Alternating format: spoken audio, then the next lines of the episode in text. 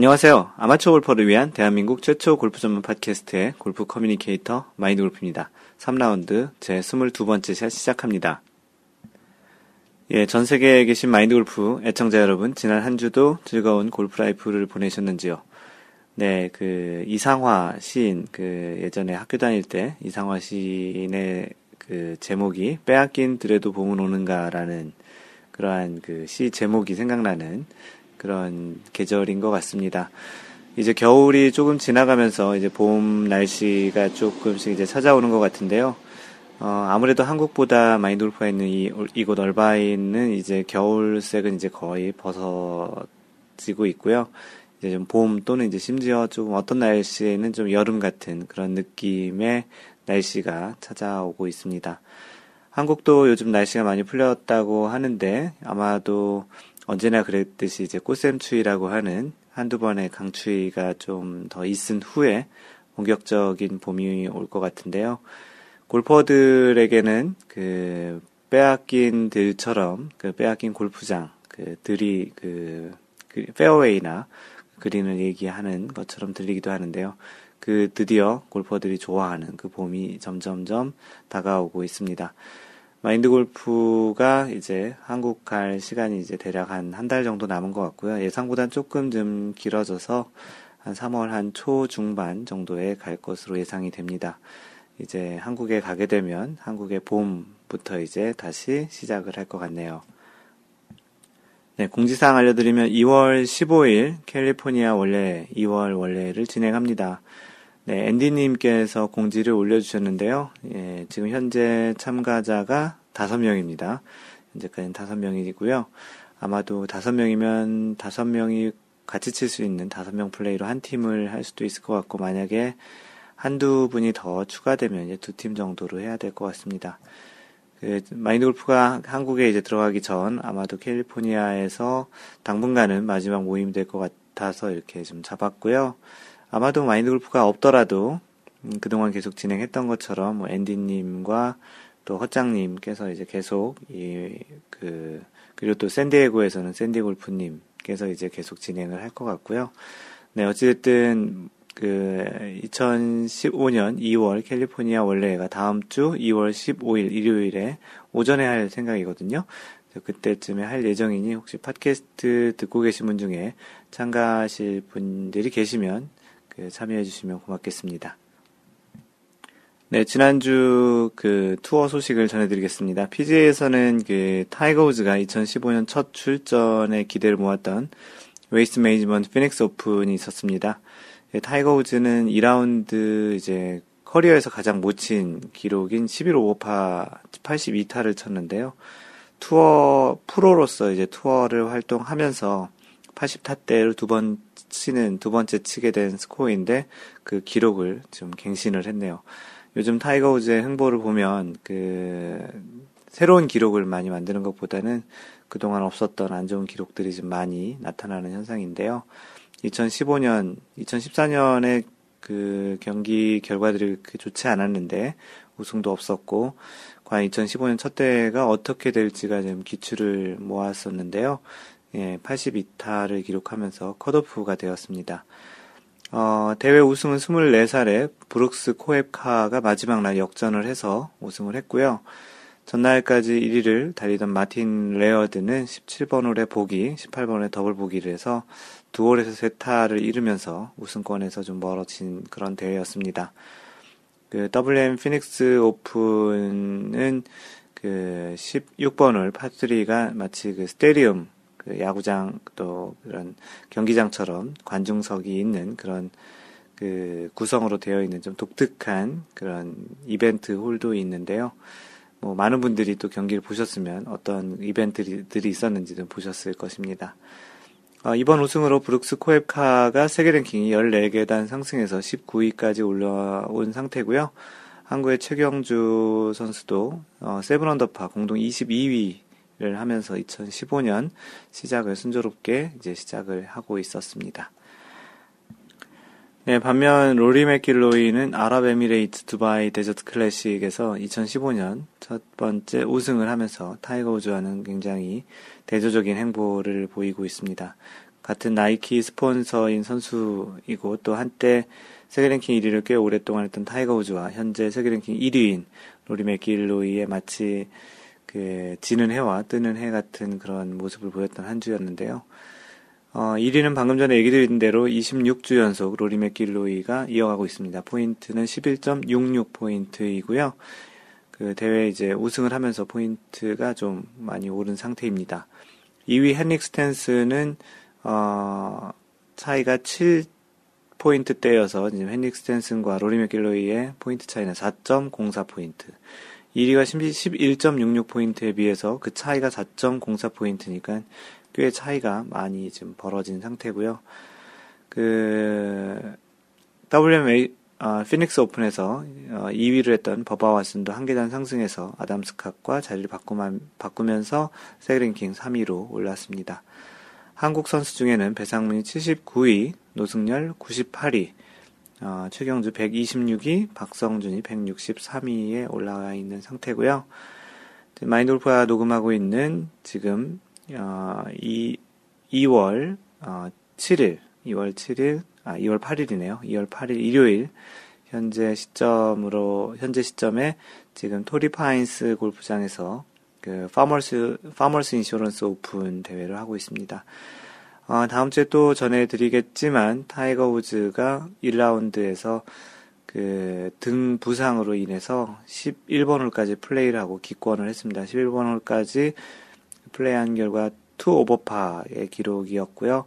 어, 계속 이제 등 쪽 부상을 계속 보이다가 좀 경기를 더 이상 못할 것 같은 판단을 해서 그 등 쪽 부상으로 기권을 한 대회입니다.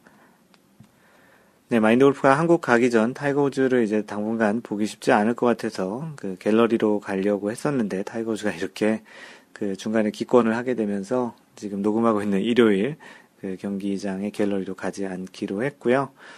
네, 조금은 지금 한때 굉장히 잘했던 선수가 최근 굉장히 많은 부진을 보이고 있는, 뭐, 몸도 아파서이기도 하겠지만, 뭔가 최근에는 그 그린 주변에서 칩샷, 어프로치, 짧은 어프로치 샷에 yips가 있는 거 아니냐라는 그런 내용들도 많이 보이는 정도의 플레이를 보여주고 있는 타이거 우즈입니다.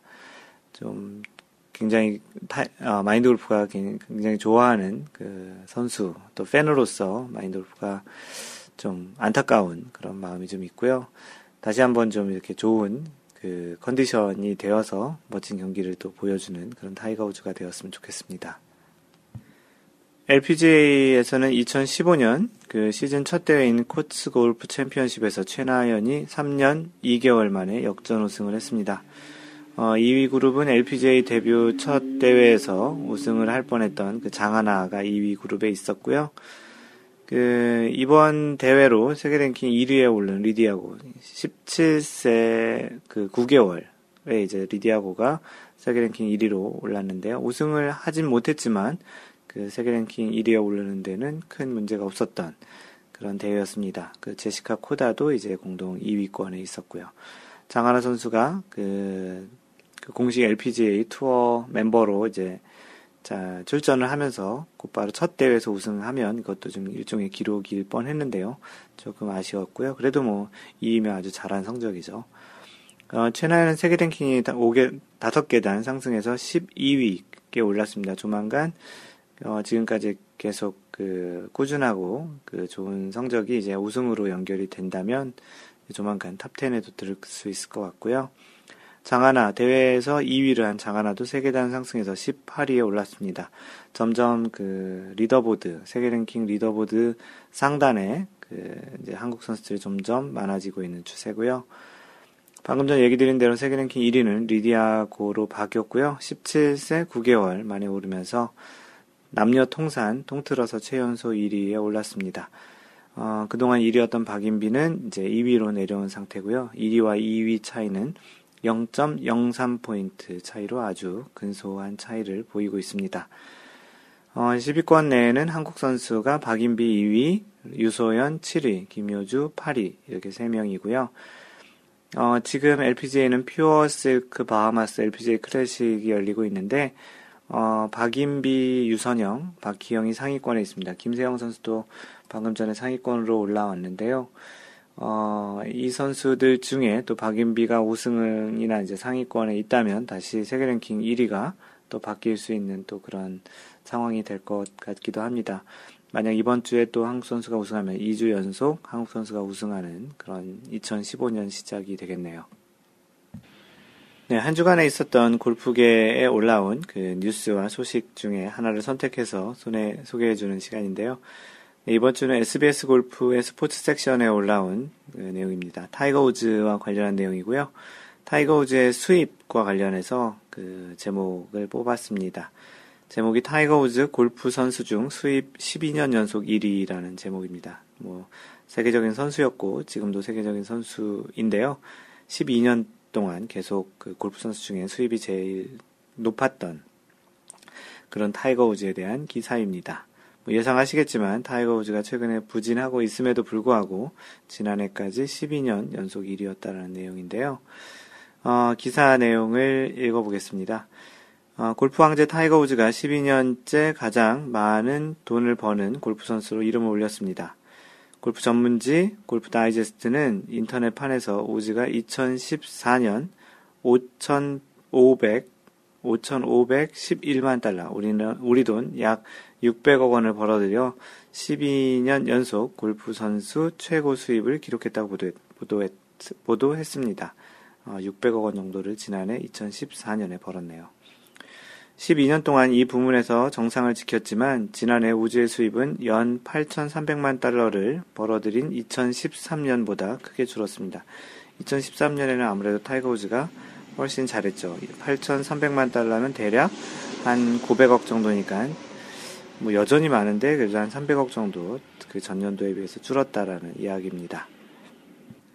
부상에 시달리면서 그의 상금은 2013년 1200만 달러에서 지난해 610만 달러로 반토막이 났습니다. 어, 상금, 그러니까 대회에서 출전해서 받은 상금이 1200만 달러에서 610만 달러로 줄었다라는 거죠. 경기 외 수입은 7100만 달러에서 5450만 달러로 떨어졌습니다. 대부분이 아마도 나이키 스폰의 그 광고 수익이지 않을까 싶은데요. 우주는 2000년 4,903만 달러의 수입을 올린 이후 줄곧 6만, 6천만 달러를 넘겼으나 이것도 지난해에는 지키지 못했습니다. 뒤쫓아오는 선수들과의 격차도 좁혀졌습니다. 이번 순위에서 2위는 5,073만 달러를 벌어들인 필 미켈슨이 3위는 4,918만 달러를 기록한 로리 맥기로이가 차지했습니다. 점점 이제 차이가 근소해지고 있는데요. 특히 로리 맥길로이는 상금 1,418만 달러, 상금으로만 해도 100억을 넘겼네요. 어, 이 부문에서 우즈 610만 달러, 필 미켈슨 223만 8천 달러를 크게 앞질렀습니다.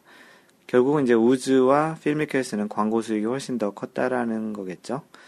아시아 선수 중에는 일본의 이시가와 료가 802만 달러로 전체 32위로 가장 높은 순위에 올랐습니다. 아시아 선수 중에는 이시가류와 한 90억 정도를 벌은 거네요. 재미교포 케빈 나는 49위 496만 달러 한 55억 정도 되겠고요. 노승열은 52 489만 달러 대략 비슷하네요. 여자 선수로는 스테이시 루이스가 662만 달러로 전체 41위로 가장 높은 그러니까 여자가 가장 많이 번 선수가 남녀 통틀어 41위니까 여자 대회의 그 상금 그리고 또 여자들이 받는 그 광고 수입이 상대적으로 남자보다는 훨씬 적다라는 이야기입니다.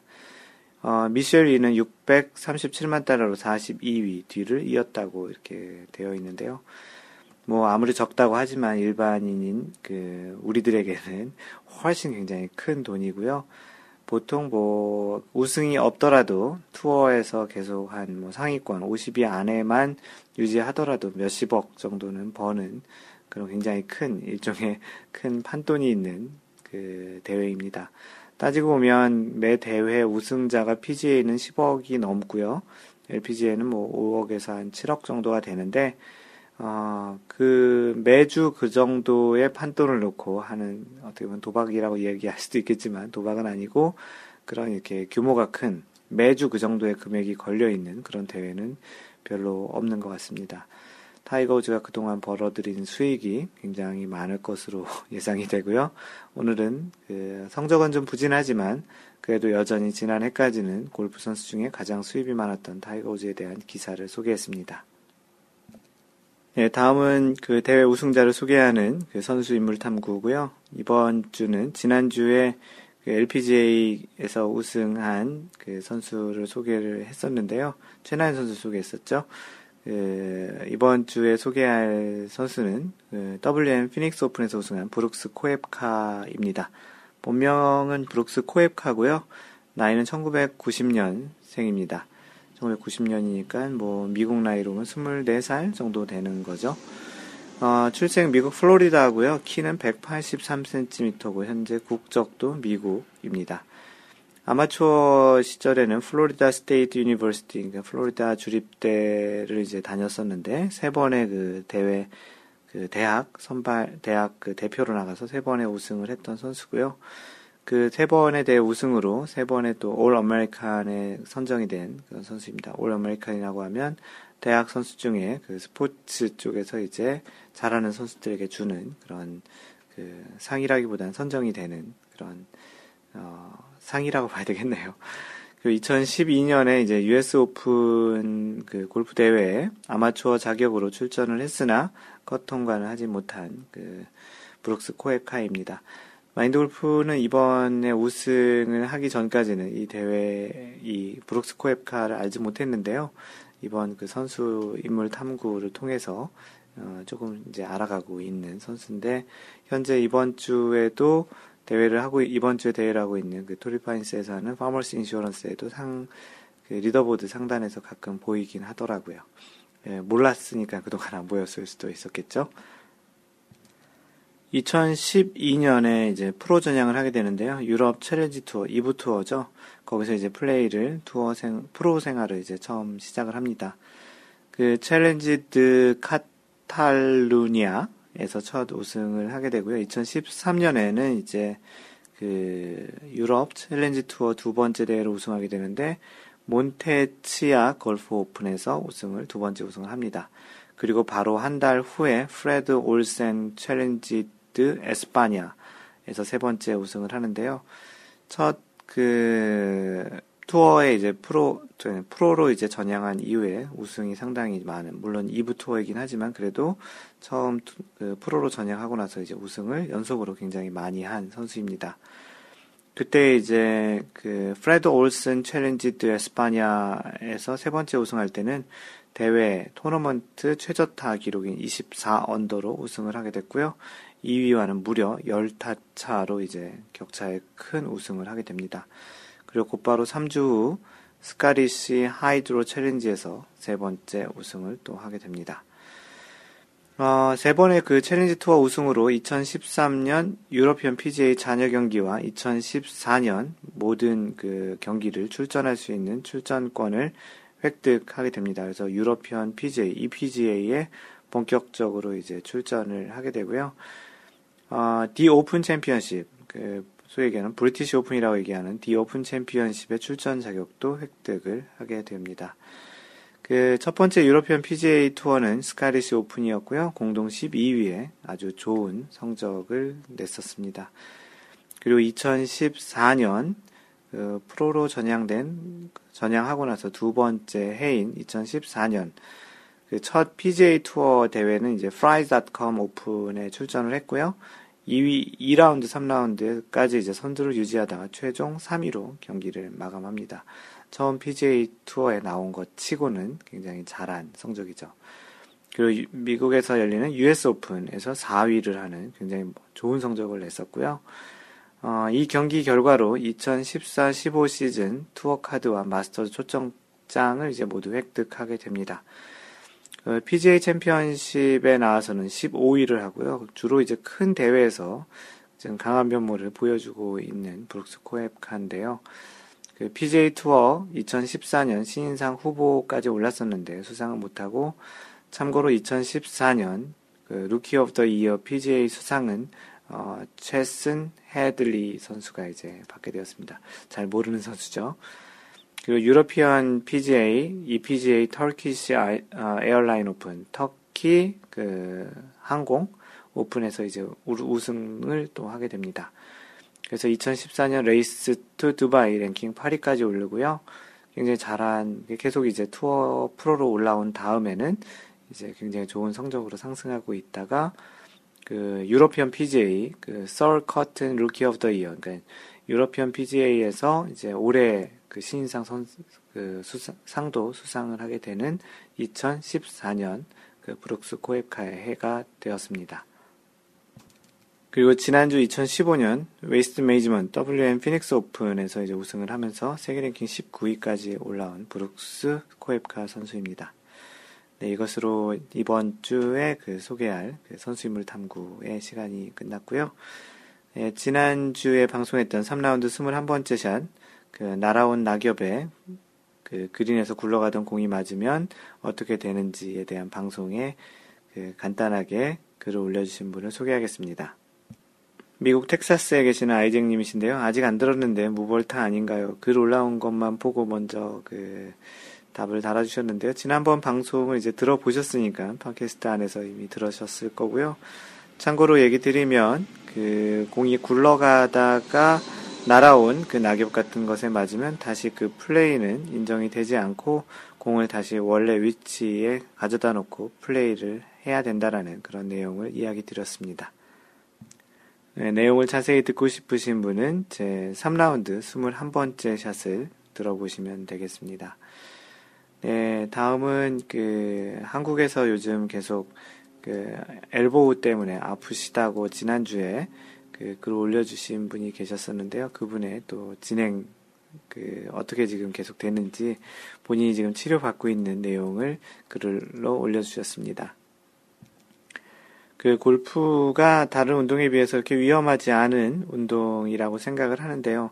딱 두 가지 정도가 위험한 것 같습니다. 하나는 날아오는 공에 맞는다든지, 뭐 공에 맞거나 아니면 뭐 휘두른 클럽에 맞는다든지. 근데 휘두른 클럽에 맞는 확률과 이제 공에 날아오는 공에 맞는 확률도 그렇게 높진 않은데요. 그 다음으로 이제 그 조심해야 될 것이 일종의 자기가 자기 자신을 자해하는 그런 것입니다.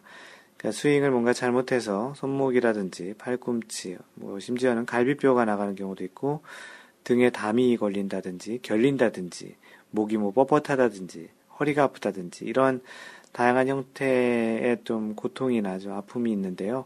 그런 것들은 사실은 자신이 어떠한 스윙을 뭔가 잘못하거나 너무 이제 과한 힘을 주거나 그런 것들로 인해서 생기는 게 골프에서의 좀 위험한 부분이라 생각을 합니다. 어, 어떤 그 질문을 하신 분 중에는 뭐 골프가 어디 뭐 오른쪽이 주로 아픈 게 맞냐 왼쪽이 아픈 게 주로 맞냐 그러는데 사실은 아무 쪽 아무 곳도 아프지 않은 게 이제 정답이기도 한데요. 그렇잖아요. 어떤 운동이 아픔을 감수하면서 이렇게 하겠습니까? 물론 훈련하는 연습하는 과정 중에는 약간 그런 것들이 있을 수 있겠지만 근본적으로 아프면서 하는 운동은 없다 생각을 합니다. 아주공갈님께서 지난주에도 그 엘보가 아프다고 해서 올려주셨었는데요. 뭐 손목도 아프신 분이 있고 뭐 손가락이 방아쇠 수지처럼 손가락이 아프신 분도 있고 다양하게 아프신 분들이 있는데 그런 차원에서 좀 이렇게 경각심을 드리고자 이렇게 글을 소개를 하도록 하겠습니다. 그 아주공갈님이시고요. 요즘 계속 팔꿈치에 침을 맞고 있어요라는 글입니다. 어, 팔꿈치 통증, 어, 테니스 엘보 또는 골프 엘보라고들 하죠. 그것 때문에 요즘 계속 점심시간에 한의원에서 오른쪽 팔꿈치에 침을 맞고 있습니다. 어, 일반 침은 근육이나 그런 뭉친 걸 풀어주는, 풀어주고 추가로 약침이라고 해서 주겸을 침을 통해 어, 약으로 넣고 염증을 녹여버리는 효과를 낸다고 하네요. 어, 지난주에도 그 이야기를 하셨었죠. 근데 침 맞는 것 치고는 되게 따끔하네요. 몸속에 소금이 들어가서 그런지 어, 마인드 골프가 뭐 의사가 아니라서 정확히 내용은 모르겠지만 하여튼 뭐 그런 또 치료법이 있나 봅니다. 한 2주일 되는 것 같은데 처음엔 아무 효과가 없는 것 같더니 이제 많이 아, 안 아파지고 나아지고 있다는 말을 안 아파지고 있다고 쓰셨네요. 어, 한의사분이 이렇게 해도 효과가 미비할 때에는 봉침, 벌침이라고 하죠. 봉침으로 해보자 하던데 이제 밤에 잠자고 일어난 이유만 빼고는 통증이 많이 사라졌네요. 완쾌를 해야 다시 연습장, 연습장도 가고 할 텐데 말이죠. 저 빨리 다 나으라고 호호 한 번씩들 해주세요 라고 글을 올려주셨습니다. 네, 지난번 카페 회원님 아마도 그 시드니에 살고 계시는 그 분께서 얘기해 주셨던 것 같은데요. 마인드 골프도 지금 권해드리기에는 좀 병원에 가서 엑스레이든 뭐 MRI든 그런 걸 찍어 보시고 또 다른 치료법도 한번 생각을 해 보시는 것도 괜찮을 것 같고요.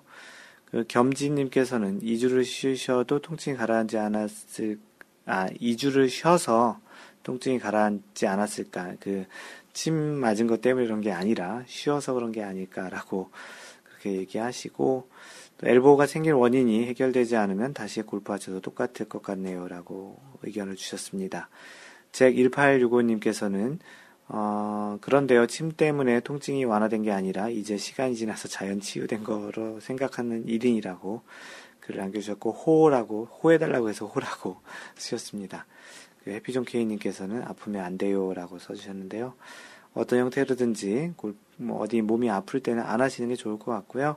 마인드골프도 엊그제 그 요즘 이제 클럽을 바꾸고 있어서 그 클럽을 바꾼 클럽으로 좀 쳐보다가 약간 오른쪽 그 근육에 조금 이상이 있는 느낌이 있어서 곧바로 하루 정도 쉬었더니 다시 원위치로 다 나았습니다. 그래서 가급적이면 좀 아플 때에는 쉬시는 게 좋을 것 같다라는 이야기를 전해드리면서 어, 아프지 않은 좀 그런 건강한 골프들을 하셨으면 좋겠습니다.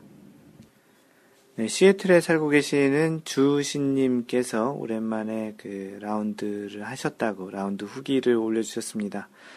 아, 오랜만에 혼자 연습 라운드를 하였습니다를 제목으로 올려주셨고요. 어, 토요일 주말 오전 내내 억수로 비가 내렸습니다. 시애틀에 살고 계시니 비가 많이 오는 동네죠. 아, 오늘은 어차피 와이프와 사촌 동생들끼리 점심 약속이 있어서 라운드를 포기한 상태였는데 점심 시간 후 밖에 나오니 날씨가 개었네요. 과식을 한 탓에 아내가 와이프가 산책을 가자고 했는데 마침 잘 됐다 하여 열심히 설득한 끝에 집 근처 10분 거리 골프장으로 산책을 데리고 갔습니다. 미국에 살고 있는 장점이죠. 한국에 집 근처 10분 거리에 골프장이 있는 사람이 몇이나 되겠습니까? 일종의 염장질 같은 건데요. 마인드 골프도 이제 한국을 가면 분당에서 아무리 가까워 봐야 10분 어, 거리에는 골프장이 있지는 않을 것 같네요. 어, 18홀 걸으며 5마일, 조, 5마일이면은 한, 어, 8km 정도 되죠. 어, 5마일 조깅한 셈 치면 된다고 하면서 골프를도 잘 모르는 와이프를 캐디 삼아 따라오게 하고 심심할까봐 사진도 몇 장 찍어보라고 했는데 용케 비디오를 여러 개 담아줬네요. 그래서 동영상을 두 개 정도 올려주셨습니다. 아, 오후 1시 50분에 super twilight 가격으로 미국은 그 18홀을 다 못 칠 수 있는 시간 그 해가 진력 근처 쪽으로 해서 트와일라이트과 super twilight 그런 가격이 있습니다. 그래서 그거 1시 50분에 쳤으면 다 못 치셨을 것 같은데요. 그 슈퍼 트와일라이트 가격으로 12불 그린피를 내고 어, 그냥 거저죠. 음, 정말 오랜만에 1인 라운드를 시작했습니다. 요새 해가 조금씩 길어지고 있어서 18홀 전부 마칠 가능성이 있었고, 굳은 날씨 덕에 골프장에 저 말고는 아무도 안 보이더군요. 아내분 계셨잖아요. 어, 농담이고요.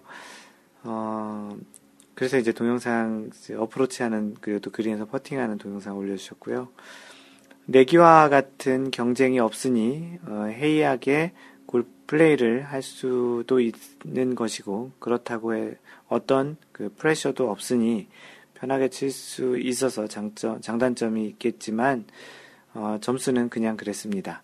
특, 특이사항이라면 더블 보기 없이 보기만 14개 했는데요. 어, 나머진 다 파를 했다는 얘기겠죠. 어, GIR 4개를 투펫 마무, 투펫 8호 마치고 스크램블 14번 기회에서 모두 two putting으로 해서 보기를 그 하였으나 one putt 피니시한 홀도 없었고 연습 라운드이지만 정말 단조로웠습니다. skins 내기를 했다면 많이 잃었을 것 같은 스코어 흐름, 흐름 같네요. 아무래도 그런 skins나 이제 그런 게임을 한다면 잘 치는 홀과 못 치는 홀이 아주 명확하게 돼서 그랬을 경우에 이제 돈을 따기도 하는데요. 이렇게 아주 일정하게 치면 돈 따기 쉽진 않죠. 어, 올해 들어 라운드당 스크램블 개수 및 percentage도 기록을 하고 있습니다. 어, short game을 어, tap-in 아주 짧은 거리를 얘기하는 거죠. tap-in 거리로 붙이는 게 잘 안 되던가 어, 10피트, 10피트는 3m입니다. 미국에 살고 계시니 단위를 다 미국 기준으로 써주셨는데요. 10피트 이상 middle long putt par save가 종종 나오지 않는다면 GIR이 높지 않고서는 좋은 점수가 역시 힘들어 보입니다. 그렇죠. GIR을 하지 않을 못하고 이렇게 어프로치를 잘하지 못하면 또는 short game short putting을 잘하지 못하면 scrambling은 당연히 낮을 수밖에 없겠죠. 어, 오늘은 많이 젖은 컨디션에 blue tee에서 치다 보니 웨지 second shot 기회도 많지 않았고 아이언은 죄다 푸시성 구질이 나와서 그린 미스가 많았습니다. 그 동영상 두 개 중에 하나 보니 굉장히 많은 비가 왔던 그런 상황이 있었는데 샷을 하고 난 다음에 그렇게 이제 공, 물이 많이 이렇게 튀는 그런 모습도 보았습니다.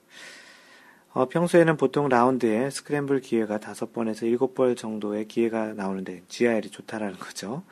오늘은 14개가 나온 게 어찌 보면 망친 홀도 없고 파온도 많이 못한 셈이지만 14개 중에 한 번도 성공을 못, 없었다는 건 90대 밑을 치기 시작한 이래 처음인 듯 하네요. 이분이 요즘 이제 teaching 프로 시험 준비도 하고 계시는데 어, 주로 이제 이렇게 이제 많이 친 경우는 그 많지 않은 것 같습니다. 어, 그린 주변에서 예리한 감이 살아 있었다면 70대를 치는 것도 무리는 아니었을 것 같다고들 생각합니다. 그런데 이래나 저래나 오늘 페어웨이 그린 컨디션이 정상은 아니었습니다. 동영상에서 봐서 알고 있고요. 어, 어느 날은 원퍼팅 파가 무더기로 나올 때도 있는데 GIR 성공한 홀만 꾸역꾸역 어, 투퍼 파로 하여 라운드를 끝나니 기분은 그저 그렇네요. 그 사람이 그런 것 같습니다. 처음에는 골프를 칠지도 모르는 그런 상황에서 골프도 치게 됐고 또 아내를 설득해서 예, 골프도 치게 되고 이렇게 라운드도 했는데 성적이 생각보다 내용 성적보다는 내용이 생각보다 마음에 안 드셔 안 드셔서 기분이 좀 그저 그렇다고 이렇게 써주셨는데요. 어, 16번 홀 즈음에서 또 막판에 비가 억수로 쏟아졌습니다. 아, 전 지금 집에서 맥주를 마시며 카페에 글을 쓰고 있고 어, 와이프는 피곤했는지 이미 실신해서 잠들었네요. 일반인들이 골프장을 걸어서 산책했으니 카트 타진 않으셨던 것 같은데 산책을 해서 이렇게 다니기에는 굉장히 힘든 그런 거리가 되죠. 어, 오늘 버디와 스크램블을 많이 아껴 두었으니 내일 실전 라운드 내기할 때 곱절로 나오길 기대해 보려고 합니다. 지금쯤 라운드를 하고 있을 것 같은데요. 어떤 결과가 있으셨을지 그 카페에 글을 올려주시면 좋겠습니다. 네, 다음은 두근두근 30m 님께서 올려주신 골프 이거 정말 궁금하다의 내용입니다. 제목이 트럭에 실린 공에 대한 질문이라고 올려주셨고요. 내용을 읽어드리겠습니다. 안녕하세요. 두근두근 30m입니다. 오늘 2라운드 29번째 샷. 어, 지금 한 72개 정도, 한70몇 개 정도 에피소드 뒤쪽에서 지금 듣고 계시는 것 같은데요. 아, 오늘 2라운드 29번째 샷에서 갤러리의 자세 등에 대해 듣던 중 생각나는 것이 있어 질문합니다. 어, 2라운드 10, 19번째 샷에서 공을 새가 물어간다면 원래 있던 자리 또는 추정되는 자리로 리플레이스 해서 플레이 해야 한다고 설명했던 기억이 납니다. 작년에 강원도 용평 버 XX 골프장에서 라운드 도중에 있었던 일입니다. 티샷을 하고 세컨샷을 하러 와 보니까 까마귀로 기억을 합니다. 까마귀가 동반자 공을 벙커 턱에서 물고 있는 것이었습니다. 사람들이 가까이 가니까 까마귀가 물고 있던 공을 놓쳐 벙커로 공이 굴러 떨어졌습니다. 모두가 어이가 없어 황당해하고 있는데 캐디가 원래는 맨 마지막 위치인 벙커에서 플레이해야 한다고 하더군요. 다른 동반자들은 공의 주인이 벌금을 내게 되었다고 좋아했지만 가로 열고 벙커에 공이 들어가면 1만 원씩이라고 그래서 까마귀가 입에 물고 있을 때 위치는 벙커 턱이었는데 까마귀가 그것을 물었다가 놓으면서 벙커로 빠져 들어갔는데 벙커에 공이 들어가면 1만 원씩 내는 벌금이라서 그 동반자들이 좋아했다고 하는 내용이네요. 공 주인인 동반자의 푸념으로 벌금만 내고 벙커턱 위에서 샷을 하는 것으로 합의하였습니다. 어, 물론 이제는 마인드 골프님의 설명으로 그때 캐디 설명이 잘못된 것이었고 엄한 사람 벌금만 물게 했다는 것을 압니다. 그렇죠. 저의 질문은 그때 캐디가 추가로 했던 설명에 관한 것이었습니다. 그때 캐디가 말하길 만약 티샷한 공이 지나가던 트럭에 실려 이동하여 그린 근처에서 서거나 그린 근처에서 모래와 함께 하역되었을 경우 현재 최종 위치에서 플레이해야 한다고 했습니다. 위와 같이 새가 물어갔을 경우의 설명을 보면 그때 캐디의 설명에 믿음이 가지 않습니다. 이런 경우 마찬가지로 구계자가 개입한 것으로 보아 티샷한 공이 떨어질 곳으로 예상되는 합리적인 위치에 놓고 플레이해야 하는지요? 라고 두근두근 30m님께서 그 질문을 올려주셨습니다. 예, 질문의 내용을 정리해 드리면 티샷 한 공이 지나가던 그 트럭에 공이 그 트럭 그 짐 올려놓는 거기에 공이 올라가서 그 공이 그 트럭을 타고서 계속 움직였다가 어느 순간 이제 그 트럭에 있는 그 물건을 내리면서 공이 같이 떨어졌을 때 그럴 때는 어떻게 플레이해야 하느냐라는 그런 내용에 대한 질문입니다. 어, 그래서 마인드 골프가 설명을 그 답글을 달아드렸는데요. 이렇습니다. 골프를 19조에 이런 내용이 있는데요.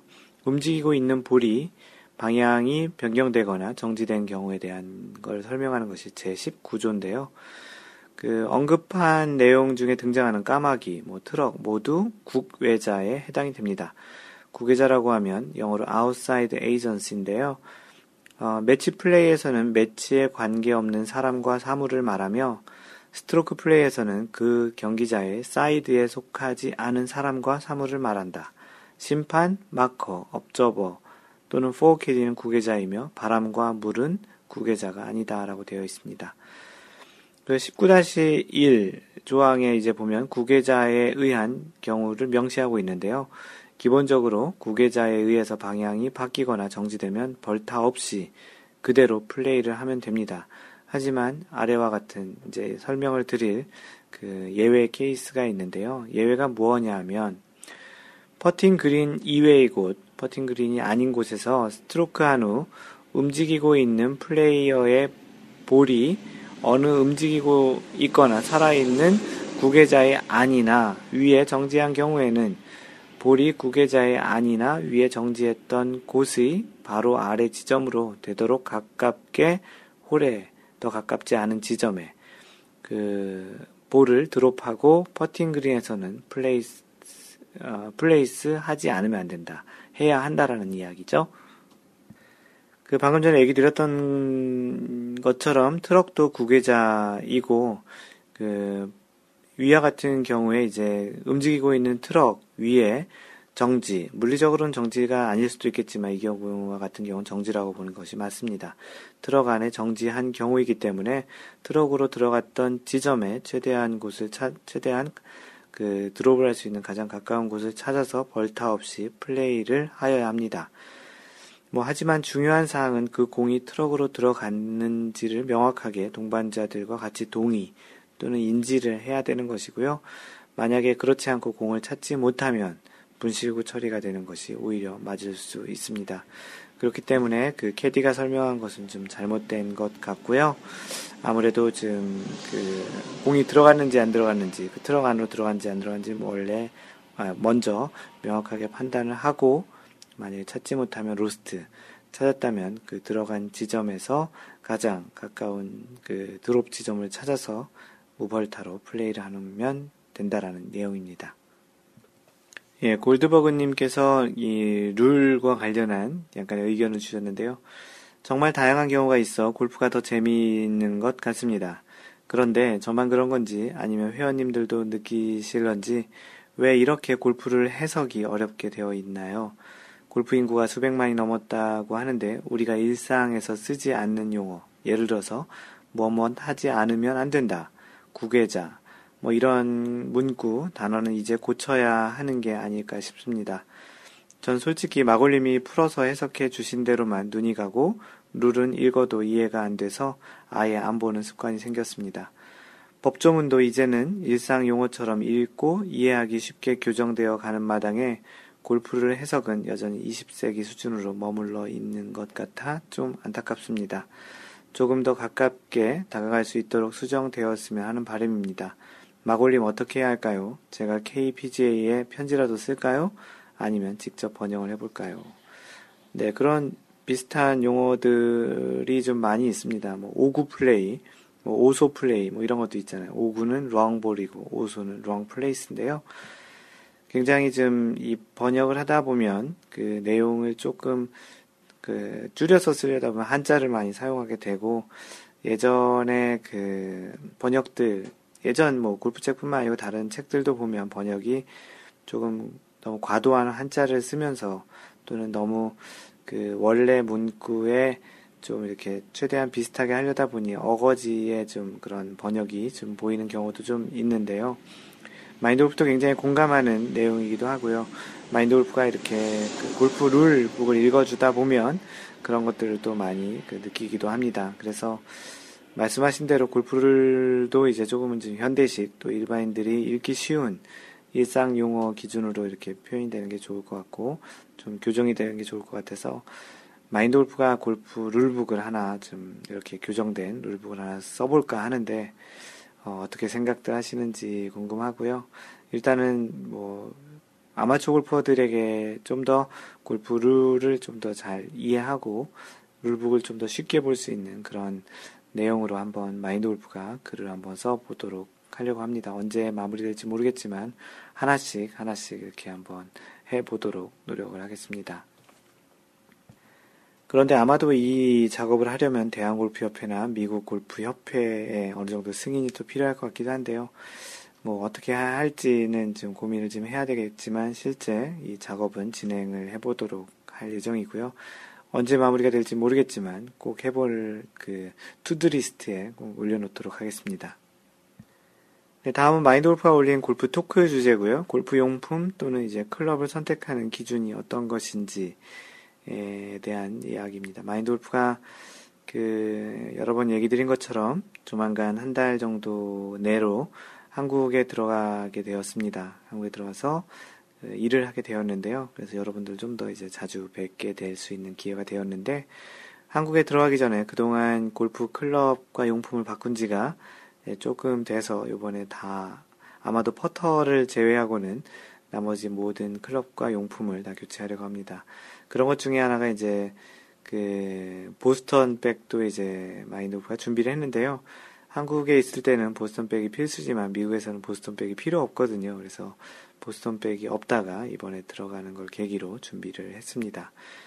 어, 그래서 사용하던 그 모든 클럽들은 중고로 이제 카페에 좀 올려볼까 하기도 하고요. 그래서 이제 다양한 기준들이 여러분들이 이제 클럽이나 용품을 사는 데 있을 텐데 여러분들은 또 어떠한 기준으로 클럽이나 용품을 선택하는지 어, 그런 것들을 한번 이야기해 볼까 토크 주제로 올려봤습니다. 뭐 가격이나 뭐 브랜드, 뭐 인지도, 또 그리고 자신이 치기 쉬운 편안함, 뭐 그리고 또 forgiveness라고 하는 포용성, 비거리, 방향성 또는 뭐 느낌, 뭐또 다른 사람에게 보여주고 싶은 자랑, 뭐 또 배우자의 눈치, 뭐 이런 것들이 다양하게 있을 텐데요. 여러분들은 어떨지 그 의견을 여쭤봤습니다. 예, 홍도님께서는 웨지는 인터넷에서 읽은 인지도로 선택한다고 하고 나머지는 주황색 띠가 예뻐서 그 켈러의 엑스투핫으로 다 샀다고 하셨습니다. 그 처음처럼님은 그 사용 후기를 본다고 하시고 대세 아이템으로 정한 다음 골프 스미스 가서 시타 후 온라인에서 합니다라고 했었습니다. 골프 스미스는 미국 뭐 한국에도 뭐 지금 진출해 있는 그 매장인 것 같기도 한데요. 미국에 있는 오프라인 매장 중에 가장 큰 매장 중에 하나입니다. 그래서 여기 가면은 실제 시타를 뭐 누구나 쉽게 해볼 수 있고요.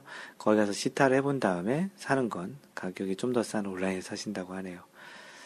그 주신님은 굉장히 뭐 길게 자신의 그러한 그, 그 선택하는 기준과 그런 것들을 써주셨는데요. 이걸 다 소개할 순 없고, 주로 이제 샤프트 이야기, 또 많은 그 다양한 그 경험과 과정을 통해서 지금은 이제 거의 자신만의 그러한 클럽을 이제 좀 찾아신 것 같다라는 그런 이야기를 써주셨습니다. 뭐 아무래도 뭐 골프 클럽 같은 경우는 샤프트가 굉장히 중요한 것 같다라는 생각에는 동의를 합니다. 그 소나기님께서는 많이 팔리는 제품이 좋을 것이라는 믿음을 갖고 가격이 충분히 떨어졌을 때 그 나오는 새 것 같은 중고를 그 낚아챈다고 하셨고 나랑 안 맞으면 그 값에 다시 팔고요라고 해주셨습니다. 어, 잭1865님은 신제품이 출시되면 항상 마음속으로 생각합니다. 최고다, 좋다. 그리고 꿈속에서 어, 새 핑을 만나는 꿈을 꾸기도 합니다. 어, 이렇게 얘기해 주셨고요. 어, 가오자리님, 어, 브랜드 인지도, 가격, 성능, 남에게 보여주는 것 등등 다 고려 대상인 것 같습니다. 전 10년 골프하면서 아이언 한 번, 드라이버 세번 교체했습니다. 아이언의 경우 대여에서 필드에 세 번 라운드 후 결정, 드라이버는 연습장에서 여러 번 빌려 쳐보고 몇 달 고민 후 영입했습니다.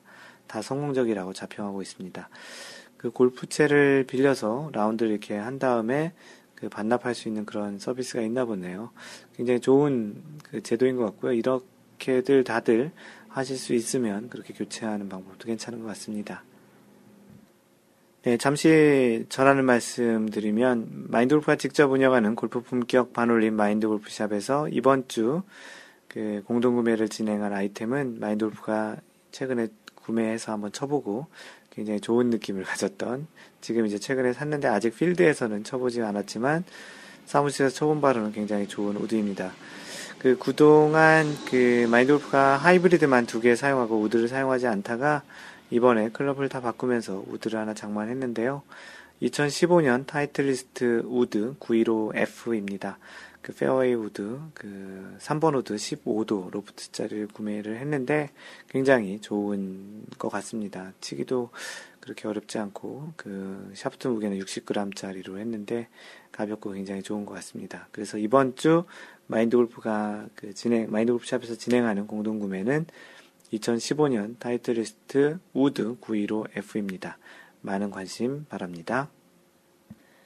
네, 다음은 마인드 골프가 준비한 그 내용을 소개하는 그 시간인데요. 어, 이번 주에 그 준비한 내용은 골, 마인드 골프가 생각하는 골프 레슨에 대한 생각 네 번째 그 시리즈로 지금 연재를 하고 있는데요. 골프 레슨에 대한 생각 네 번째 어, 소 주제로는 주변 지식, 공 치는 것만이 전부가 아니다라는 그런 내용입니다. 그 마인드 골프가 레슨에 대한 그 마인드 골프 레슨을 하면서 마인드 골프가 생각하는 레슨에 대한 그 시각을 연재하고 있는데요. 그 세 번째까지 뭐 그 소개를 그동안 했었습니다.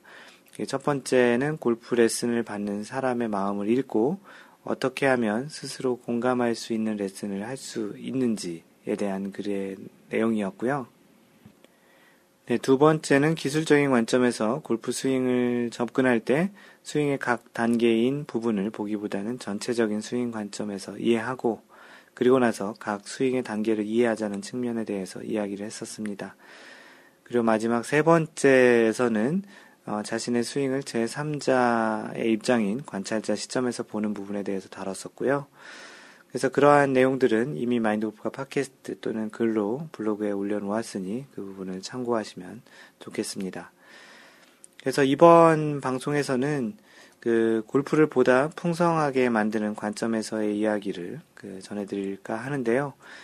그 많은 아마추어 골퍼들의 경우 처음 골프를 대면하게 되면 용어 또는 사용하는 도구인 골프 클럽, 경기 방식 등이 좀 더 생소할 것 같은데요.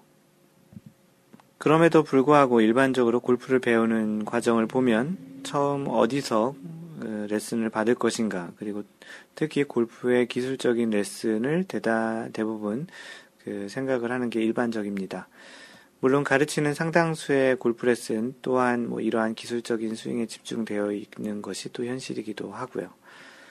골프란 운동이 실제 필드에 나가서 공을 치는 것이니 공을 치는 기술인 스윙을 배우는 것은 너무나도 당연한 일이겠지만 골프 실력이 조금씩 늘어가고 골프를 좀더 어, 많이 알게 될수록 기술적인 스윙과 더불어 골프의 주변 지식을 알아가는 것은 여러모로 그리고 너무나도 중요한 일이라 생각이 듭니다. 그러한 골프의 주변 지식으로는 방금 전에 이야기했던 대로 골프 용어, 예절, 매너, 상식, 룰, 뭐 골프 뉴스 이런 것들이 있을 것 같은데요. 이 외에도 더 있겠지만 방금 전에 얘기했던 내용을 어느 정도 알고 있는 것만으로도 아는 것만으로도 만만치 않은 일이고 이 정도만 알고 있어도 어디 가서 골프 이야기를 하더라도 충분히 같이 즐길 수 있는 이야기의 소재거리가 될 거라고 생각이 듭니다.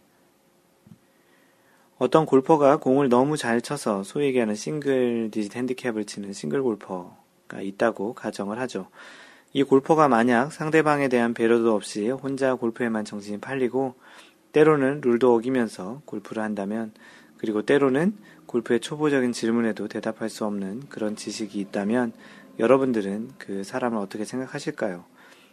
골프라는 운동이 너무나 복잡하고 정복하기 힘들기 때문에 골프를 잘 치는 사람을 존경하기도 하지만 때로는 시기하는 경우도 있기 때문에 이런 골퍼를 만난다면 그리 좋게 평하지는 않을 것입니다. 심지어는 저 사람은 골프만 쳤나? 라는 약간의 비꼬는 듯한 느낌을 표현할지도 모르겠고요.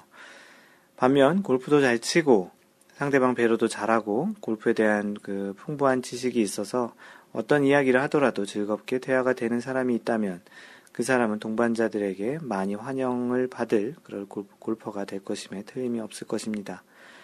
골프를 잘 치는 것에 대한 존경은 이러한 주변 지식으로 배가 되겠고요.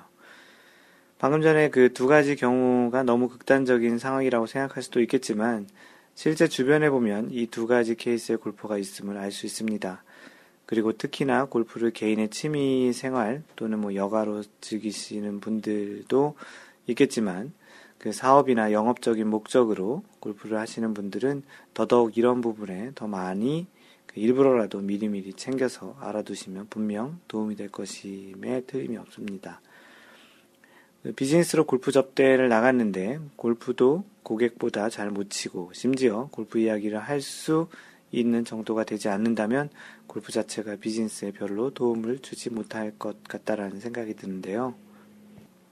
그렇다고 일부러 공부하듯이 책을 사서 보거나 룰북을 보고 뉴스를 찾아서 보는 것보다는 골프와 관련한 글이나 소식을 전하는 블로그, SNS 또는 마인드 골프의 팟캐스트 와 같은 또는 뭐 카페 활동 이런 것들을 해보시는 것도 좋을 것 같습니다. 뭐 요즘은 워낙 정보가 많아서 오히려 선별적으로 무엇이 좋을지 모른다면 마인드골프가 운영하고 그 활동하고 있는 것들을 구독하여 보시는 것도 좋은 방법 중에 하나라고 생각이 듭니다. 어, 골프 시즌에 하는 중계를 보시는 것도 자연스럽게 유명한 선수, 유명 그 골프 선수들의 스윙을 볼 수도 있고 중계 속에서 설명하는 그 이야기, 상식 룰에 대해서 쉽게 접할 수 있을 또 좋은 방법 중에 하나라고 생각이 들고요.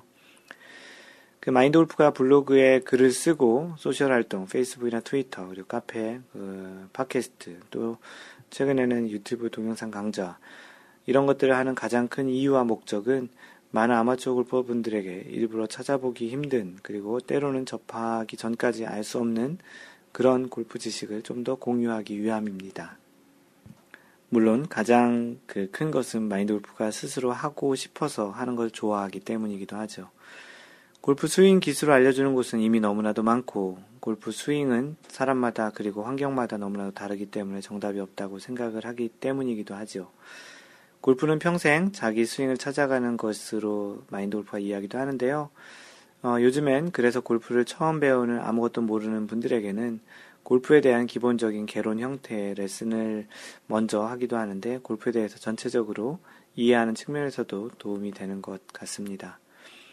골프를 너무 많이 치는 것이 낫다고 이야기하는 것이 아니고요. 그 골프 스윙을 배우는 것에 들이는 노력만큼 골프의 주변 지식을 쌓는 데에도 소홀히 하지 않았으면 좋겠다라는 이야기입니다. 지금 당장 마인드 골프가 활동하고 있는 것들에 참여하여 같이 알아가시는 것도 굉장히 좋을 것 같고요. 마인드 골프가 팟캐스트 항상 맨 마지막에 이야기하는 다양한 활동을 하고 있는 그런 부분에 참여하시는 것도 좋은 방법이라고 생각이 듭니다. 그래서 그 마인드 골프가 그렇게 활동하고 있는 지금 뭐 팟캐스트도 그런 것 중에 하나죠. 그래서 오늘 마인드 골프가 이야기하는 이야기한 내용은 골프의 그런 스윙 그런 부분도 있지만 골프의 그런 주변 지식을 알아가는 그런 것들도 골프에 여러분들의 골프를 좀 더 풍성하게 하고 골프를 좀 더 재밌게 즐길 수 있는 방법이라는 측면에서 소개를 해드렸습니다. 네, 다음은 마인드 골프가 읽어주는 골프 룰북 시간이고요. 이번 주 진행할 내용은 제 14조 그 볼을 치는 방법, 네, 공을 치는 방법을 그 소개하겠습니다. 14-1 볼은 바르게 칠 것이라고 되어 있는데요. 플레이어는 볼을 클럽 헤드로 올바르, 올바르게 쳐야 하며 밀거나 밀어, 아, 밀어내거나 긁어 당기거나 떠올려서는 안 된다라고 되어 있습니다. 공을 이렇게 정확히 헤드로 쳐야 된다는 거죠. 밀거나 끌어당기거나 쳐, 퍼 올려서는 안 된다라는 그런 내용이고요. 14-2 원조 어, 영어로 assistance입니다. 이런 말들이 어렵다는 거죠. 원조. 어, 플레이어는 스트로크를 할 때 첫 번째 물리적인 원조를 받거나 도움을 얘기하는 거죠. 원조를 받거나 자연 현상의 비바람을 피하기 위해 다른 사람으로부터 보호를 받아서는 안 되며 그러니까 우산 같은 거 쓰는 것들이 안 된다라는 거죠. 두 번째, 그 자신의 캐디, 자신의 파트너나 파트너의 캐디를 플레이 선 또는 퍼트 선의 볼 후방 연장선 위에다 그 가까이에 세워놓아서는 안 된다라고 되어 있습니다. 그 플레이를 하기 위해서 자신의 캐디나 그 또 어떠한 물건 등을 그렇게 볼에 그 플레이하는 연장선상에 두면 안 된다라는 거죠. 그래서 요 두 가지 방금 전에 소개했던 볼을 바르게 쳐야 한다라는 것과 방금 전에 소개했던 도움을 받는 것에 대한 위반은 매치 플레이에서는 그 홀의 패배, 스트로크 플레이에서는 2벌타를 받게 되어 있습니다. 14-3 어, 인공의 기기, 비정상적인 장비 및 장비의 비정상적인 사용에 대한 조항이 있는데요. 그 골프협회는 어느 때든지 인공의 기기, 비정상적인 장비 및 장비의 비정상적인 사용에 관련된 규칙의 변경과, 변경과 이들 규칙에 관련된 해석을 내리고 변경하는 권한을 갖는다. 골프 협회에서 각 나라의 골프 협회에서 그러한 골프 용품 또 어떠한 비정상적인 장비 또 비정상적인 사용에 대한 권한을 갖는다라는 겁니다. 어떤 물건을 사용하는 것이 그 규칙에 위반되는가 안 되는가의 여부에 관하여 의문이 있는 플레이어는 골프협회에 문의하여야 한다. 제조업자는 제조하고자 하는 물품을 플레이어가 정규 라운드 중에 사용할 경우 어, 규칙에 위반되는가의 여부에 관한 재정을 구하기 위하여 그 물품의 견본을 골프협회에 제출하여야 한다. 그 제출된 견본은 참고용으로 골프협회의 소유물이 된다. 제조업자가 그 물품을 생산하거나 판매하기 전에 그 견본을 제출하지 않거나 견본을 제출하였으나 판정을 기다리지 않은 경우 그 제조업자는 그 물품의 사용이 규칙에 위반된다라는 재정의 위험을 안게 된다. 그래서 골프 클럽이나 그런 용품을 만드는 곳은 골프 협회에서 정한 그러한 규정을 따르고 있는지를 위해서 견본을 그 골프 협회에 제출해야 하여야 하는 것이고 그것이 이제 판정이 나기 전까지 사용할 경우 만약에 불이익이 뭐 예를 들어서 공인이 되지 않는 그런 판정이 났을 경우에 그런 위험 부담에 대해서는 제조업자가 져야 한다라는 내용입니다. 규칙에 규정된 경우를 제외하고 플레이어는 정규 라운드 중 다음과 같은 인공의 기기나 비정상적인 장비를 어떤 것이든 사용하거나 어떤 장비도 비정상적인 방법으로 사용해서는 안 된다. 뭐 당연한 얘기겠죠. 그첫 번째, 스트로크 하거나 플레이할 때 플레이어, 어, 플레이어에게 원조가 될 수 있는 물건은 안 된다라는 거고요. 두 번째, 플레이어의 플레이에 영향을 미칠 수 있는 거리를 측정하거나 상황을 판단하는 목적의 물건도 안 된다는 것입니다. 세 번째, 어, 클럽을 쥐는데 플레이어에게 원조가 되는 물건이 있으면 안 되는데 예외적으로 다음의 것들은 이제 허용이 된다는 건데요. 허용이 되는 것은 첫 번째, 평범한 장갑을 끼는 경우, 당연히 장갑을 끼고 플레이하는데 평범한 장갑은 괜찮다라는 겁니다.